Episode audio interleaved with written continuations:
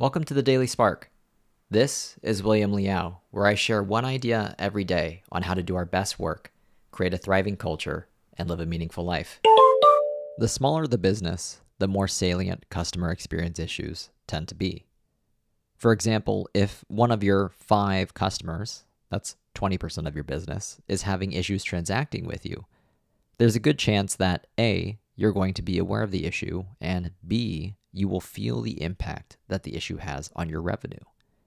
Given A and B, there is considerable incentive for the business to resolve the issue. It's a win win for the customer and the business. This is all in contrast to larger businesses with, say, thousands of customers, where the significance of any one customer issue tends to become increasingly more innocuous as the customer base grows in volume and diversity.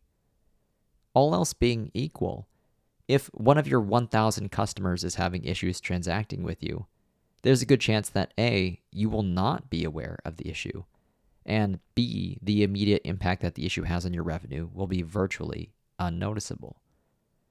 Under these circumstances, there is far less incentive for the business to quickly resolve the issue. The customer tends to, therefore, lose out, while the business remains unscathed in the short term. More on this point in a moment. Though a business might be capable of becoming increasingly immune to the woes of any single customer transaction issue, the same phenomenon does not apply to the customer. Regardless of whether the company is small or big, a bad customer experience is a bad customer experience. And bad experiences, according to Qualtrics's 2022 Global Consumer Trends Report, can put a substantial amount of revenue at risk. After all, who is going to want to continue working with a business that doesn't treat them well?